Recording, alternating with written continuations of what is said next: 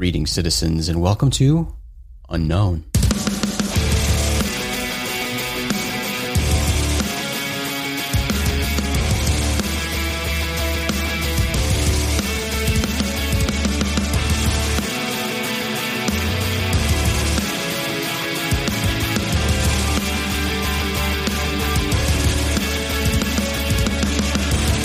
I'm Jason McClellan. Thanks for hanging out with me today. We'll be discussing yet another episode of History's Project Blue Book today.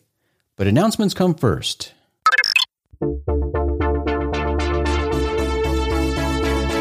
Maureen Elsberry and I are presenting a panel at Emerald City Comic Con in Seattle, Washington on Friday, March 15th, titled Real Life X Files Strange Stories of Real Paranormal Investigation. This event is coming up very soon. It runs from March 14th through the 17th at the Washington State Convention Center. For more information about that event and to buy tickets, go to emeraldcitycomiccon.com. Shane Hurd and I will be at UFO MegaCon in Laughlin, Nevada on March 30th. Now, this is a very large event. That's why it's called the MegaCon, and it runs from March 24th through the 30th. It's a very long event and it has a ton of speakers, more than 40 speakers. All the information for that event is at ufomegacon.com. And like I said, Shane and I will just be there in attendance. We'll be hanging out just on the final day on March 30th. So if you'd like to come and hang out and meet us, let us know if you're going to be there. We'd love to see you. Then June 21st through the 23rd, Ryan Sprague and I will be speaking at AlienCon in Los Angeles, California. There might be some special Rogue Planet shenanigans happening there with Shane and Maureen too. We'll certainly be talking much more about Alien Con as it gets closer, and it is coming up faster than it seems, and we're all super excited for Alien Con. TheAlienCon.com is the event's website. That's where you should go to learn more about the event, and it's where you can get your tickets too. And Ryan Sprague will be presenting at Michigan UFO Contact, September 20th and 21st in Houghton Lake, Michigan miufocon.com, Michigan UFO Con. miufocon.com is the website for that event, and their Facebook page also has all the info for that event. Those are the announcements we have for today. So, with those out of the way, let's get into this week's Project Blue Book discussion. If you haven't seen it yet, or if you're not familiar with this show, Project Blue Book is a dramatic series on the History Channel. It's a fictional series based on the United States Air Force's real life official UFO study that ran from 1952 through 1969. Although the show is fictional, it draws on real Project Blue Book cases and other elements from UFO history and UFO lore, using those for inspiration. We're talking about episode 8 today, an episode titled War Games. And as we like to do on this show, before talking about the episode itself, We'll do a quick run through of the real inspiration behind the latest episode of Project Blue Book.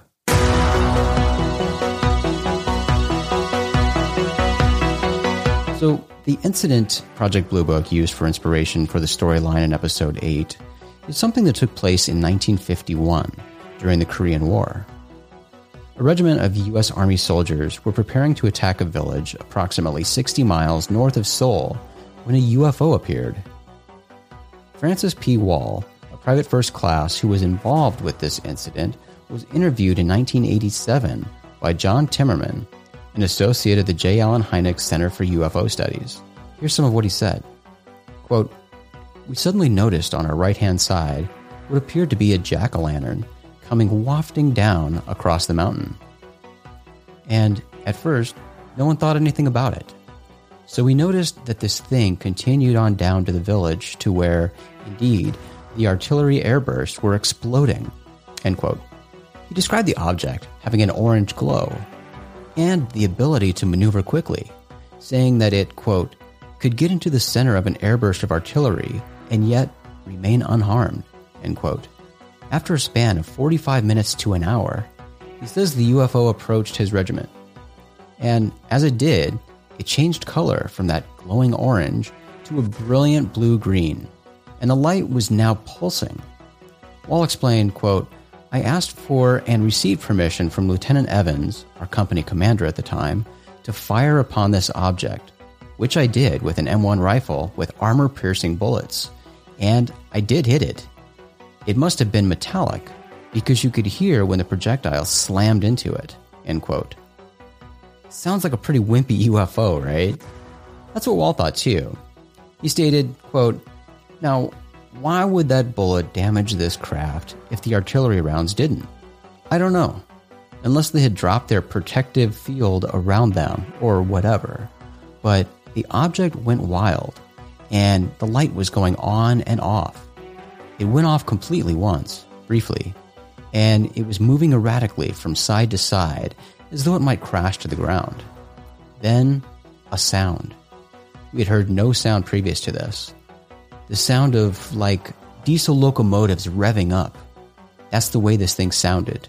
End quote. At this point, Wall claimed he and the soldiers were attacked by the UFO.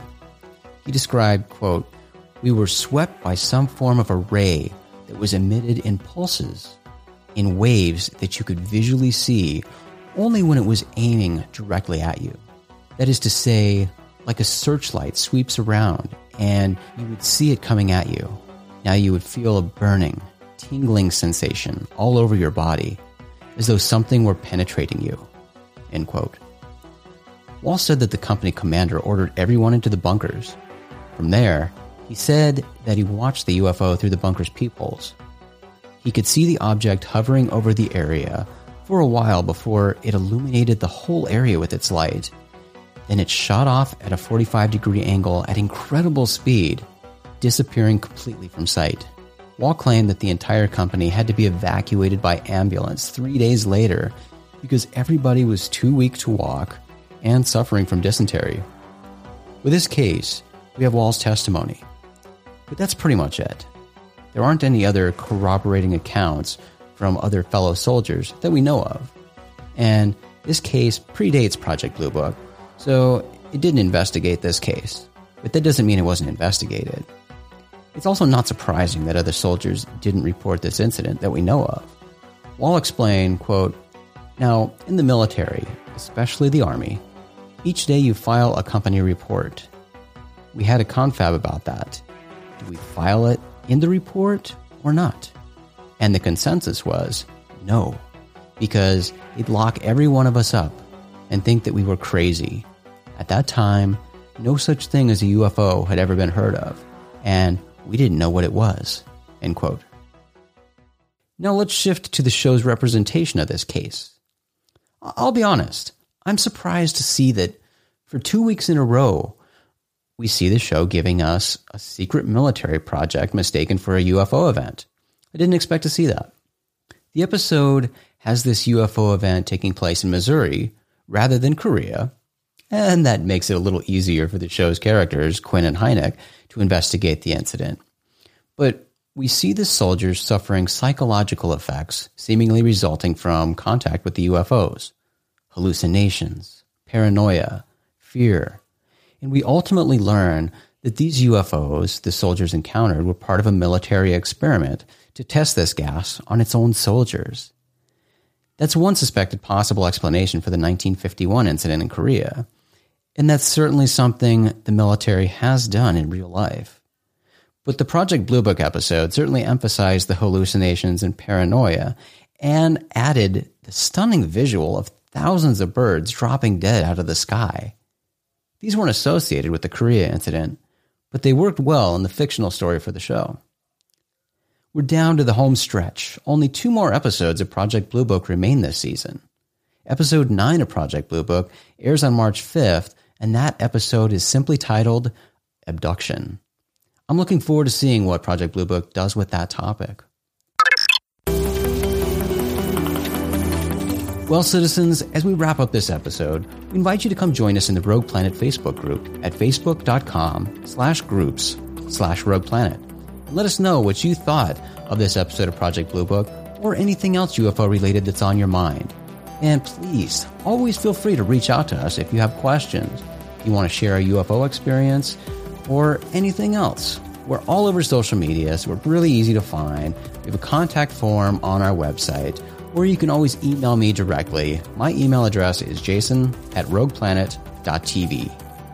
You can find more episodes of Unknown on Apple Podcasts, Stitcher, Google Play, iHeartRadio, and yes, even YouTube.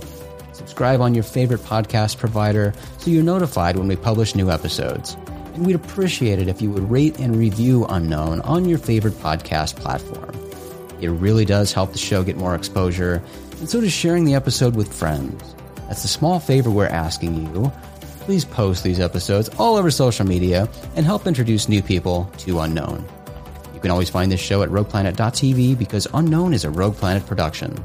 RoguePlanet.tv is your home for all the strange. Big thanks to our talented friend and fellow Rogue Planeteer, Caleb Hanks, for the show's intro and outro music. Check out all his work at theclerkchronicles.com. Thanks again for hanging out with us today. I'm Jason McClellan. Do us a favor, friends. Always treat the UFO subject with the cautious and responsible skepticism it deserves. Question everything. Have the courage to form your own opinions. Keep truth as the focus of your quest, even if the truth conflicts with your opinions. And, of course, stay strange.